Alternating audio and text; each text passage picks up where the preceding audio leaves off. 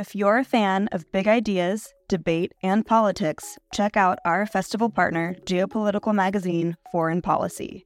A forum for informed debate about global affairs, Foreign Policy keeps a finger on the pulse of world news and political happenings. Beyond articles that delve behind the headlines via traditional reporting, Foreign Policy has so many other products to offer, ensuring that no matter how you like to engage with eye opening content, there is a method for you. Check out their free offerings like Foreign Policy Live, their forum for live journalism, newsletters, and podcasts. And with a subscription, unlock in depth features and quarterly magazines, including their recently dropped spring edition all about India. Fans of IAI will love foreign policy for more of the mind expanding, insightful content that they seek. To explore their content, take advantage of an exclusive discount for IAI fans. Subscribe now using promo code LIGHT24 to save 50% and unlock access to everything foreign policy has to offer.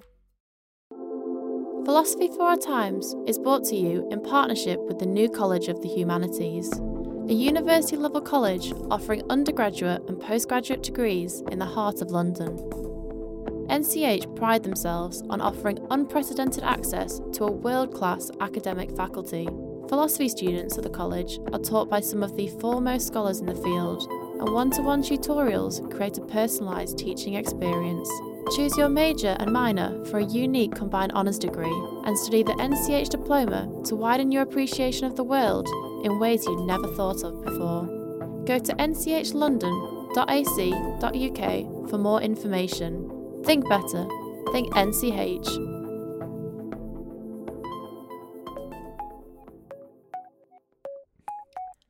Hello and welcome to Philosophy for Our Times, the podcast which brings you the world's leading thinkers to debate today's biggest ideas. Most of us think that when lightning strikes or waves crash, that they do so even if we're not there to see them. This week, our speakers question our role in reality. Does the field of quantum physics mean we need to radically rethink our idea of objective reality? According to quantum mechanics, the observer is critical to reality. Heisenberg even went so far as to say that in contemporary physics, objective reality has evaporated. So, should we accept that objective reality has evaporated? Is reality nothing more than an illusion? Or did Heisenberg and most of quantum mechanics get it wrong? Is the world independent of the observer? If so, what does this mean for free will? Our world famous panel this week are Nobel Prize winning Gerard t'Hooft, constructor theorist Chiara Marletto, and Oxford quantum physicist Christopher Timpson. Let us know what you thought of this episode and where you think our role in reality is by tweeting us at IAITV. Please do head over to iTunes to give us a rating and review as we'd love to know what you think. Back now to David Malone, who hosts this week's episode. Chris, would you like to start with telling us whether um, reality's there? Whether, whether reality is there, whether it's necessary. Thank you, David. Yeah, so I take the question here: um, is reality necessary? To mean something like, uh, to what extent do uh, we as individuals, people like us, or creatures like us with relevant complexity similar to our own, to what extent are we free agents able to affect the course of goings on in nature, or perhaps even help constitute the course of goings on in nature, versus everything being fixed up from time immemorial in intensely detailed uh, physical laws which constrain goings on? Now, with the question of whether and to what extent we play an active role in constructing reality, today I want to argue yes. I want to take the view of a particular approach to physics, to quantum physics, called quantum Bayesianism, or QBism for short, um, and try and help um, explain to you how QBists, quantum Bayesians, contract their name to QBists, Q B I S T, um, how the QBists would answer positively the question uh, do we play an active role in constructing reality? And so, so far as that is the case, that reality is not necessary. We are doing something interesting and interestingly different from how normal physics, how classical physics would um, allow us to be doing. But with the question of constructing, I want to lay down some distinctions to begin with that we may find helpful as we go through. So it seems to me that there are at least three different notions of constructing reality we ought to be interested in here. Maybe there are more, but at least these three will be useful to bear in mind. So I think we need to distinguish between causal constructing of reality, between constitutive constructing of reality, and uh, finally, conceptual construction of reality. So the, the first of these, the causal construction of reality, is a very humdrum notion. It's the way in which any object which is capable of doing things makes a difference to the world in virtue of its being there. So, in the same way that one might construct a house by moving around bricks and mortar and glass and cement and so on, um, one can construct reality by doing things like moving around bricks and mortar and glass and cement. So, it's just a humble idea of our making or of there being causal differences in the world in virtue of certain objects being there. Okay, so that's quite a humble notion. Constitutive construction of reality is a different notion, a more metaphysical one, if you will. And it's the idea of there being some kind of metaphysical dependence between kinds of objects.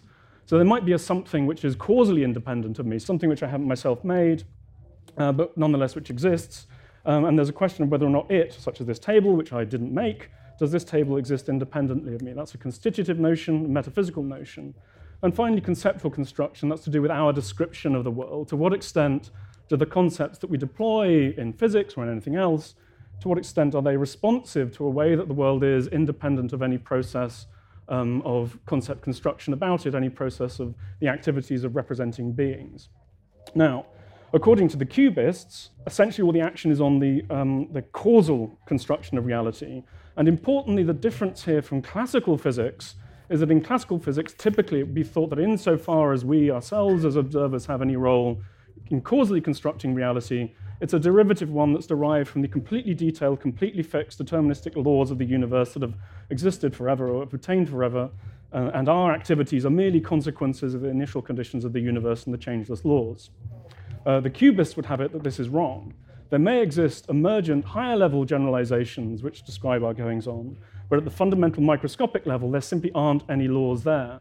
And that, crucially for the quantum Bayesians, opens up the possibility of ourselves as agents doing things uh, autonomously ourselves in the world in a way which isn't derived from the laws of nature. And I'll have to stop you there. Thank you. Um, would you like to Um, do we play an active role in constructing reality? I would like to give a little bit of perspective after Chris's explanation about all of these different ways of thinking about this question. Um, a perspective on, on, on, how a physicist would, would, would consider this question about reality. So um, it's a bit like, you know, you, you, you're faced with a tiger, the tiger shows up, and, and uh, yeah, you, of course you could wonder, is this real? But you don't want to take a, a chance, and so it's better to think fast and, and find a problem, you know, solution to the problem, so try to get out of the way. And, and um, so likewise in, in physics, the, the way I feel about this question is that really it seems we are facing problems all the time. And these problems are basically gaps in, in this uh, conceptual understanding that Chris was mentioning of, of, of, reality. And we're trying to solve them. And so, in that sense, I think we are constructing something.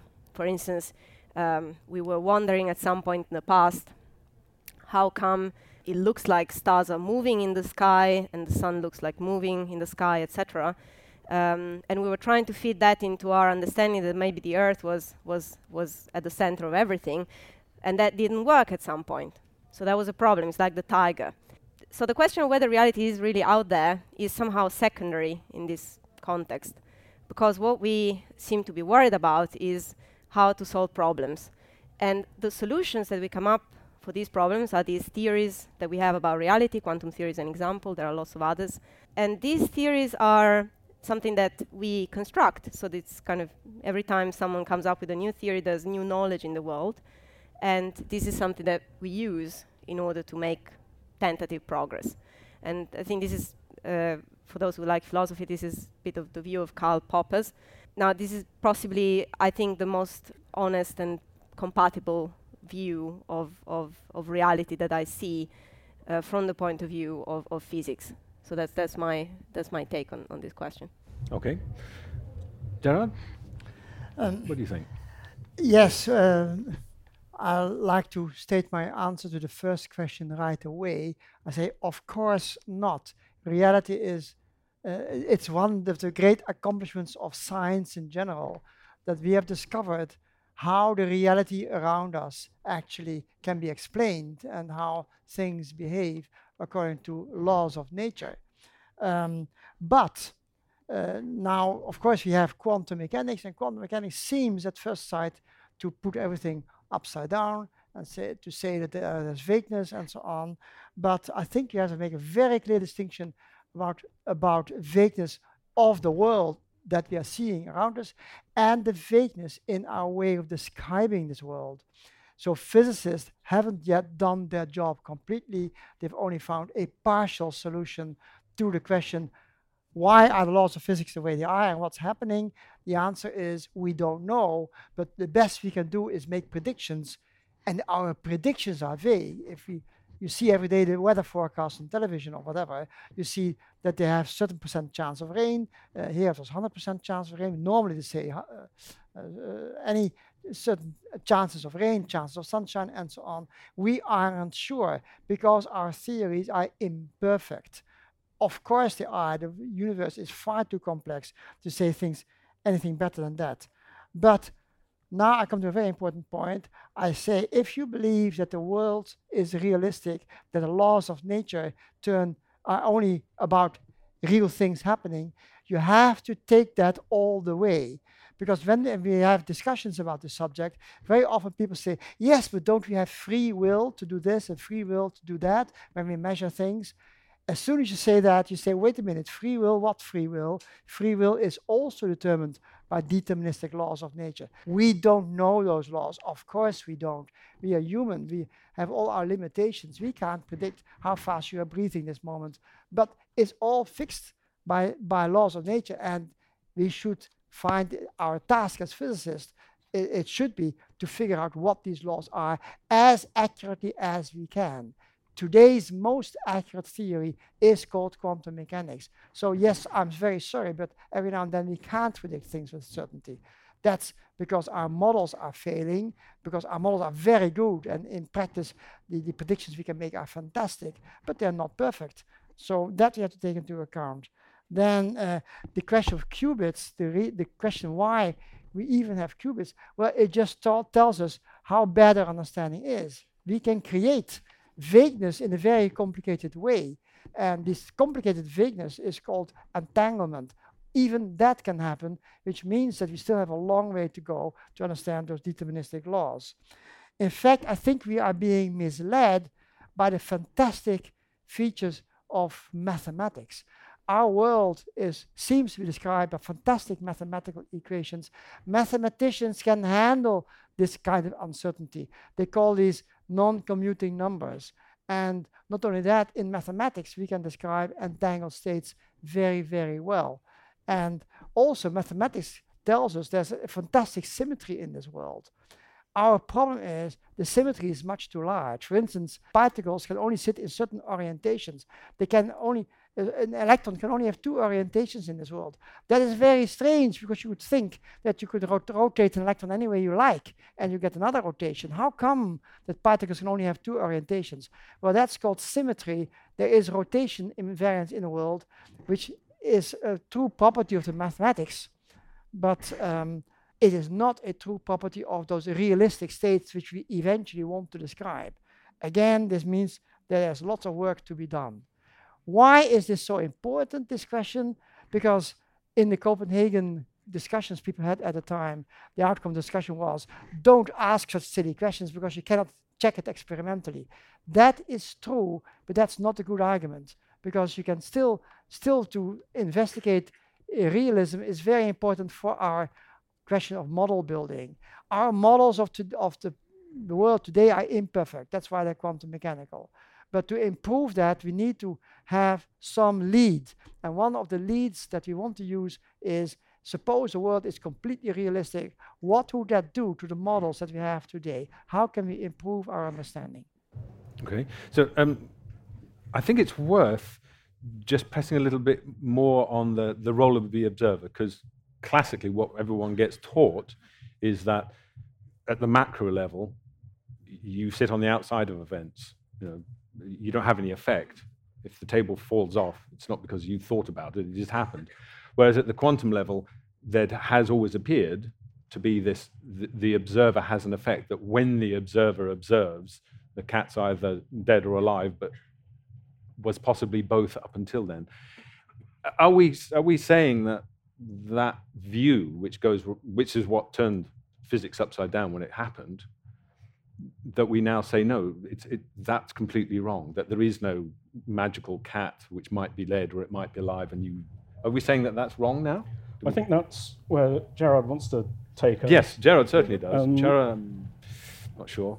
not, not really, yes, but yes. Um, uh, but so let's press that question a bit further. So, um, so on the one hand, we might say, yes, whatever theories we have at a given time, even if they're our best established theories, the best we're working with, you know, perhaps there's some successor theory which will have some other features than the current theory we're looking at.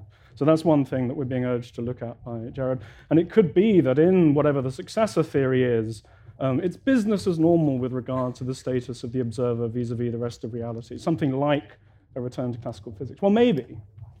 But the question is, on what basis do we make that judgment? And it doesn't seem to me that um, things need be like that. Maybe it would be nice if they were so, but maybe, um, maybe we can actually be more excited um, by what, if you look at the content of many general claims that we would take to hold given quantum mechanics' predictive success, that in fact a more natural thing to think is that there isn't any more fundamental, microscopically non-vague, complete theory to be had. What do I mean by that? we have the process of looking at the general claims made by quantum mechanics, are looking at the confirmed experimental predictions, formulating a yet more general theoretical scheme in which these can be embedded and explained, and then drawing conclusions about what further kinds of theories could possibly produce the results that we've seen in experiments. These are called no-go um, theorems and no-go experiments in quantum theory, where you're trying to pin down not features of quantum mechanics itself, but features of what the world itself needs to be like in virtue of the, um, the predictions of quantum mechanics being confirmed experimentally. And it seems to me that the output of these theoretical and experimental uh, results is in many ways very naturally explained by saying there isn't a fundamental complete, completion, there isn't a fundamental um, uh, set of laws at the microscopic level describing everything which behave in much the way that physics traditionally has taken it to do. And what's the problem with that? So I ask, want to ask you, Jared, why the insistence for, um, for this atavistic notion of the underlying physics?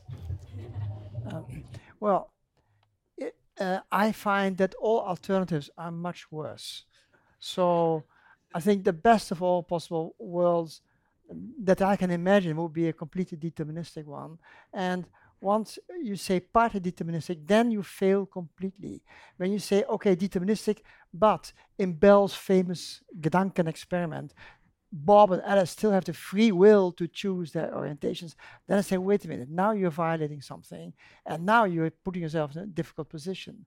And if you look very carefully at the mathematics, uh, I claim that Bell didn't have his definition of causality correct. So causality to him means that the future will not affect the past, but the, the past will affect the future. That sounds reasonable, but it isn't. In our models, yes, but in the world, as soon as you change anything in the present, you must have have that preceded by a change in the past. Otherwise, a change couldn't have happened. So um, the the problem that Bell was was struggling with was that he didn't want to change the past, but he didn't want to change the decisions that Bob and Alice make to measure something. That is forbidden.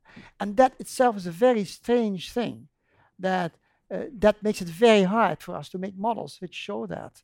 So Bell thought, because of his arguments, those models are impossible. And I claim, no, we haven't searched hard enough, but I don't think they're impossible.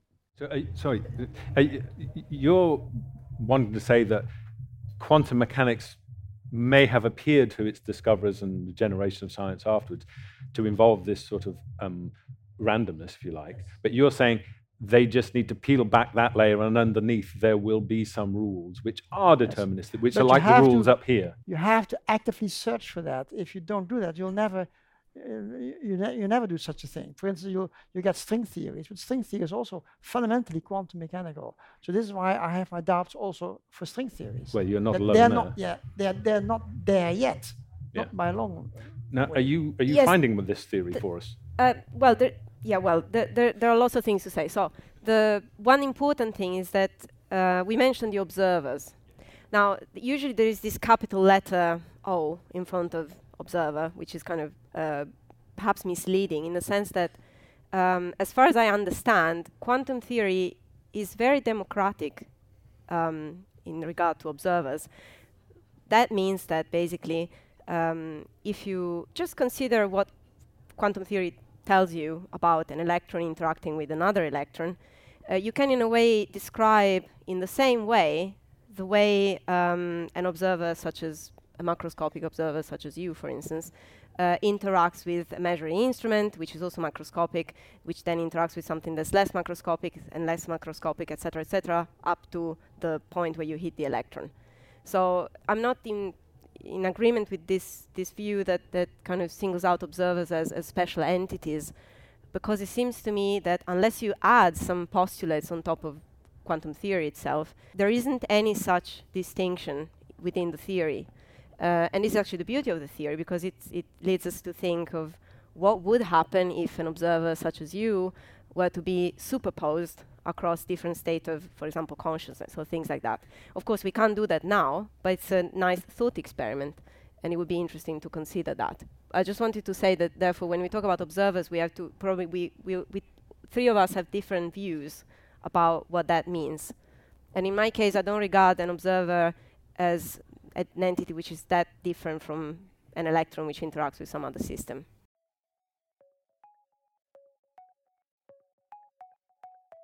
Do you want to hear more from the world's leading thinkers? If the answer to that question is yes, subscribe to IAI.tv for unlimited access to thousands of debates, talks, articles, academy courses, and live events.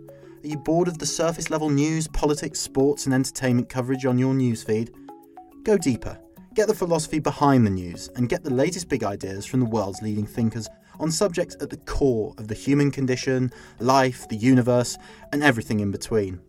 It's free for the first month, and there's no commitment to pay, so subscribe now to understand the world beyond the surface level.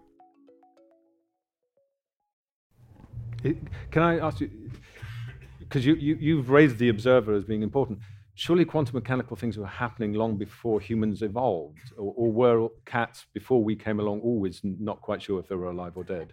Good, good. So, I mean, this is this is an excellent um, way of probing exactly this kind of question about the role of the observer. Um, so when I was stating the kind of view, the QBist view that I want to uh, explore today, I did allow that there could be um, law-like claims, generalizations about um, macroscopic kinds of objects. So it's only really when you sink down that uh, quantum effects are becoming very salient that you begin to lose the laws, that you lose the law-like structure underpinning things, and you're left with um, a sea of entities having causal powers, modal powers, abilities, dispositions to do things, but not falling under any well-organized set of physical laws.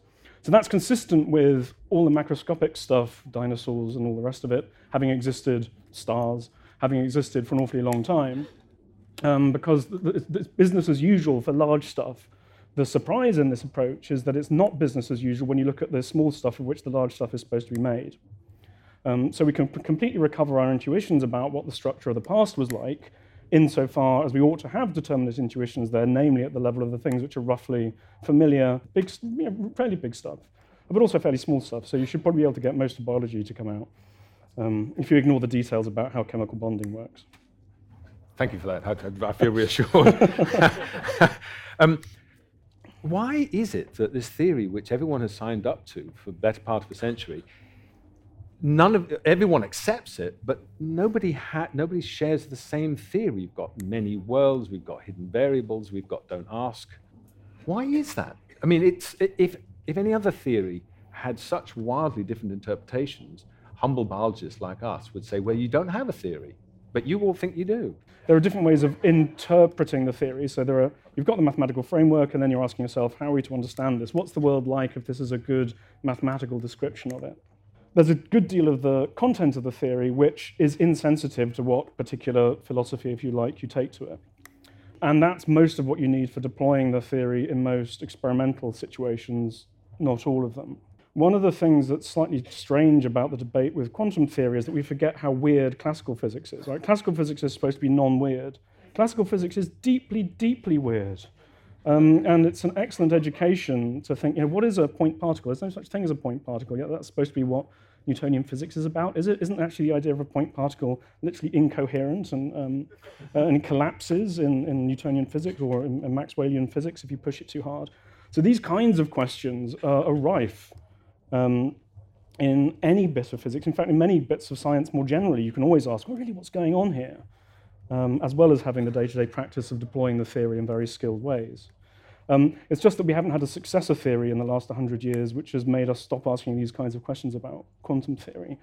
And it's a theory where it's hard to push it to levels where it's easy to see uh, where some of these different philosophical points of view would make an experimental difference. So such things uh, are possible and do exist, but um, it's an experimental challenge. Uh, some are very distant challenges, some more nearby, to, to push things into a realm where we can look at that. So this is, uh, this is richness rather than poverty of, of understanding. Yeah, I was just wanted to say that the um, uh, I think one of the reasons why this is happening is that uh, all of the existing interpretations agree on what is accessi- accessible through experiments at this time. So you know what what what our technology can experimentally probe. Uh, the predictions of all these various ways of looking at quantum theory are the same, and they ought to be the same because otherwise it would not be quantum theory; it would be a different theory. There are proposals for a different theory. So there are these uh, models that are called collapse models, where the idea is that there is a specific scale at which quantum theory fails. So those can be tested against quantum theory, and you know we are getting closer and closer to testing uh, them at larger and larger scales. However, as far as interpretations go, given that their interpretations can be tested with respect to one another. So that's possibly one of the reasons why this is happening. And it's connected to a particular feature of the theory, which is that unlike classical physics, and that's perhaps why we're not wondering about classical physics as much, unlike classical physics, what quantum theory says is that there are features of a physical system can be accessed just by looking at it once. So what you can do is that you can prepare systems, lots of copies in the same state, and do lots of experiments the same to figure out what's going on and get a, an overall picture and the complete picture. But if you just limit yourself to single measurements on a single system, uh, you can only get some partial information. So there are some empirically inaccessible features. And those are the ones about which interpretations differ. And uh, as far as I'm concerned, I think there was only one interpretation, which is many worlds, but that's just me. Really? You're, you're a many worlds person? Well, I think that's the one that makes the most sense. It doesn't make any sense to me, but then. Well, yeah, because the others are even worse. so, you know, it, I have to go with what is there. So, so it's, it's, it's, like the argument for democracy. It doesn't work, but it's still better than the other stuff. Yes, you know, it's, it's a good working assumption, yes, I would say. But Zara, do you, you obviously don't go for the many worlds. Absolutely not. Why, why not? Why? Uh, uh, I was thinking about the previous question about why there are so many interpretations. And uh, uh, I, th- I think the answer is that the, the actually correct interpretation is very difficult. So Einstein was quoted once to say that the dear God is very refined but not uh, malicious.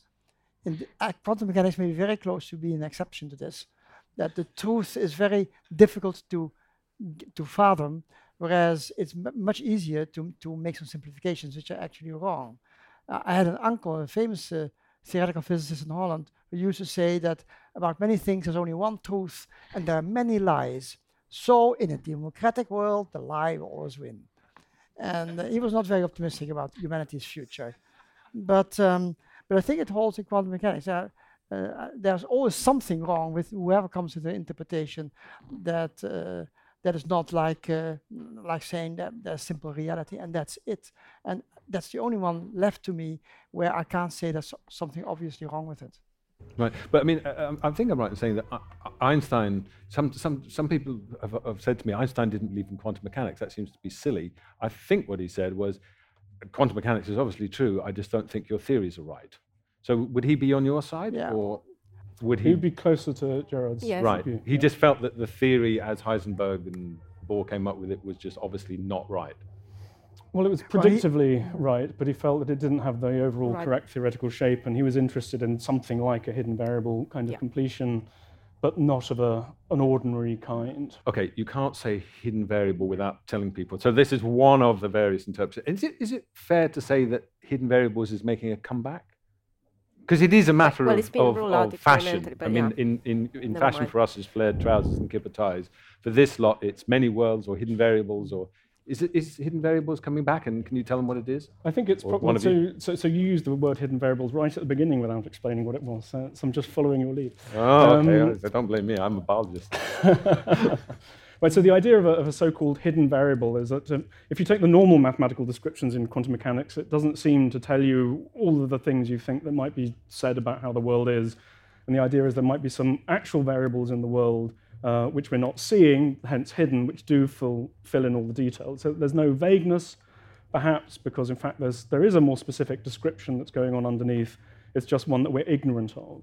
So I think it's fair to say that in some ways, Gerard's um, preferred option for surpassing or completing quantum theory would be a species of hidden variable theory, but one which is relaxed about backwards influence in time. Um, is that? uh, but in terms of the making a comeback, I think with all of these interpretations, collapsed hidden variables, we're actually there are probably increasing numbers of adherents of all of them because we're actually understanding what's involved of them in them better. Um, and in some ways, it's quite good to have a plurality of views. You've got serious people seriously developing them. In both the hidden variables program and collapse programs, you've got genuine physics to do as well as just philosophy. So you actually have to show how these things could be completed in various ways to work in high energy physics and so on, in particle physics. Um, and whether or not ultimately they're successful is probably down to whether or not you can get those kinds of models to work, to build. So it's basically a kind of a physics question, not a philosophy question. But I think there's more of everything, and that's surely a good thing.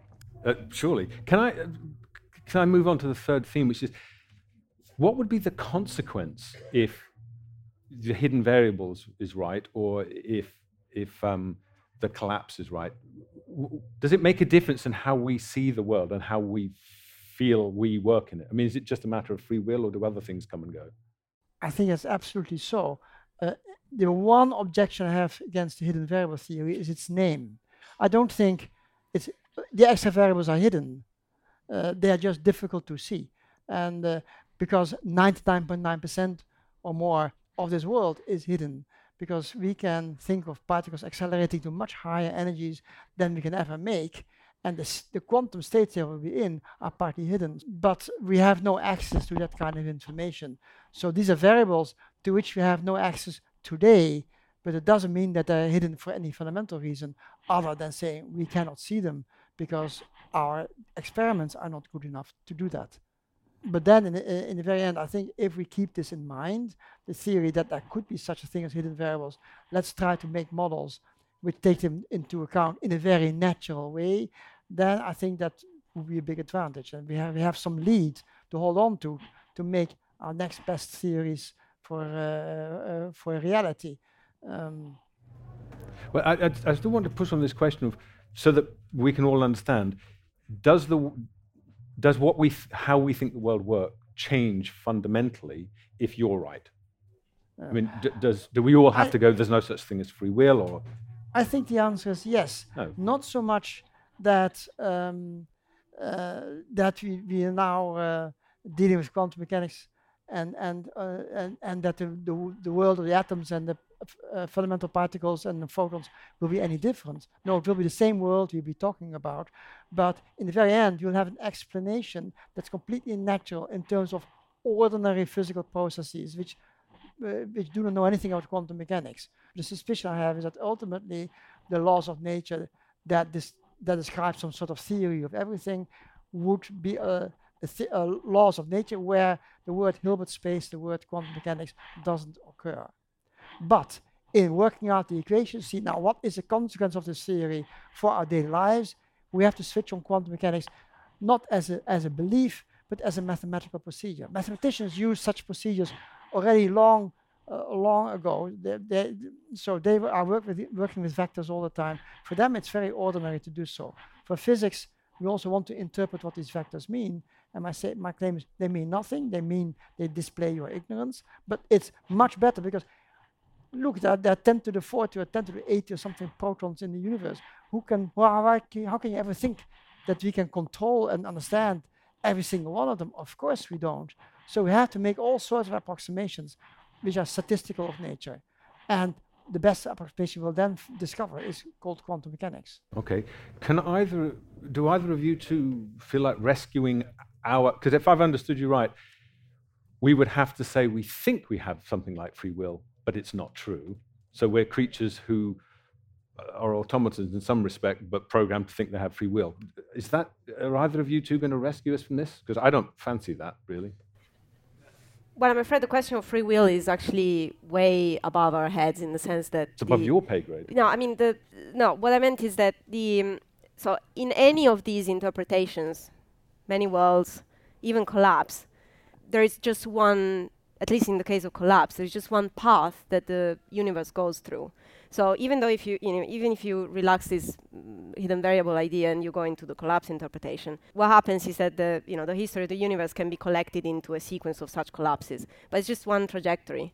And even though there is some um, stochasticity in it, that doesn't mean that necessarily that there is space for free, free will. So that also doesn't necessarily rescue free will. And that's one Uh, of the reasons you might want to come over to the QBist side of things There we because are. they say it's a different. knew there was I, a I reason we knew had you that. here. They, They've got a different game. They say, look, so there, there's enough structure and goings on that uh, you can put your cup on the table and it not fall through.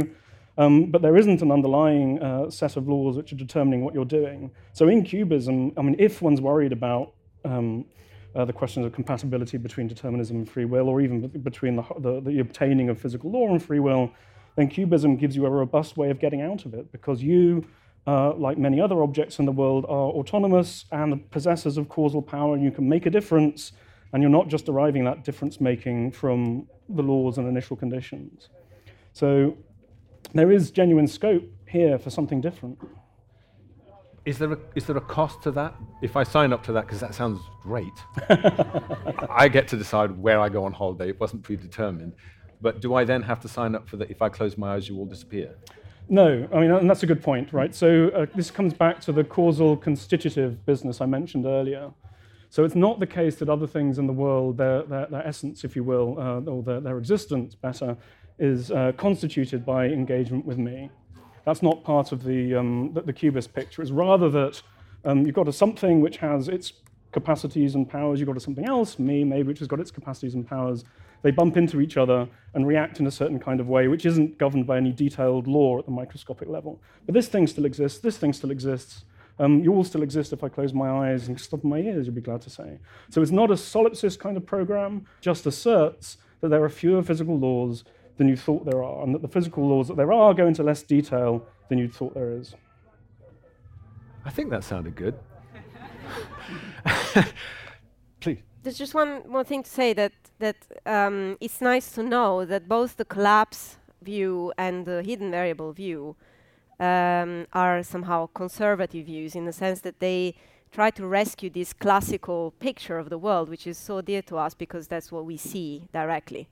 And the reason why actually I like many worlds is that it's actually the genuinely revolutionary and new thing in quantum mechanics. So um, uh, there is a different camp from, from the one that we just heard about, where physicists are betting that the next theory is going to be even more wild than quantum theory, uh, and it's going to surprise us in even more ways. So most of these features that quantum theory can power, such as you know even quantum computing and so on, depend from these other wild features that uh, more conservative ways of looking at quantum theory would like to reduce to some classicality. And I would like that not to be the case. I would actually like to be that the quantum theory is as wild as it seems to be. I'm hoping also the search for the next theory is informed by this view, and that the next theory is going to be even wilder. And I think that's a great place to end. I, I, I know we've only scratched the surface.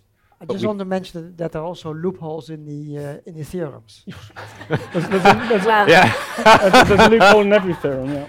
Uh, well, it just remains for me to point out the last loophole, which you can close, which if you'd help me thank our panelists, please. thank you. Thank you for listening to this week's episode of Philosophy for Our Times. This podcast is brought to you by the Institute of Art and Ideas. It was hosted by me, Anna Carey, and our guests this week were Gerard t'Hooft, Chiara Marletto, and Christopher Timpson. As ever, we'd love to hear what you thought, so please do head over to iTunes and leave us a review and a rating. Subscribe today to make sure you never miss any of our episodes. And of course, tune in next week for more debates and interviews from the world's leading thinkers on today's biggest ideas.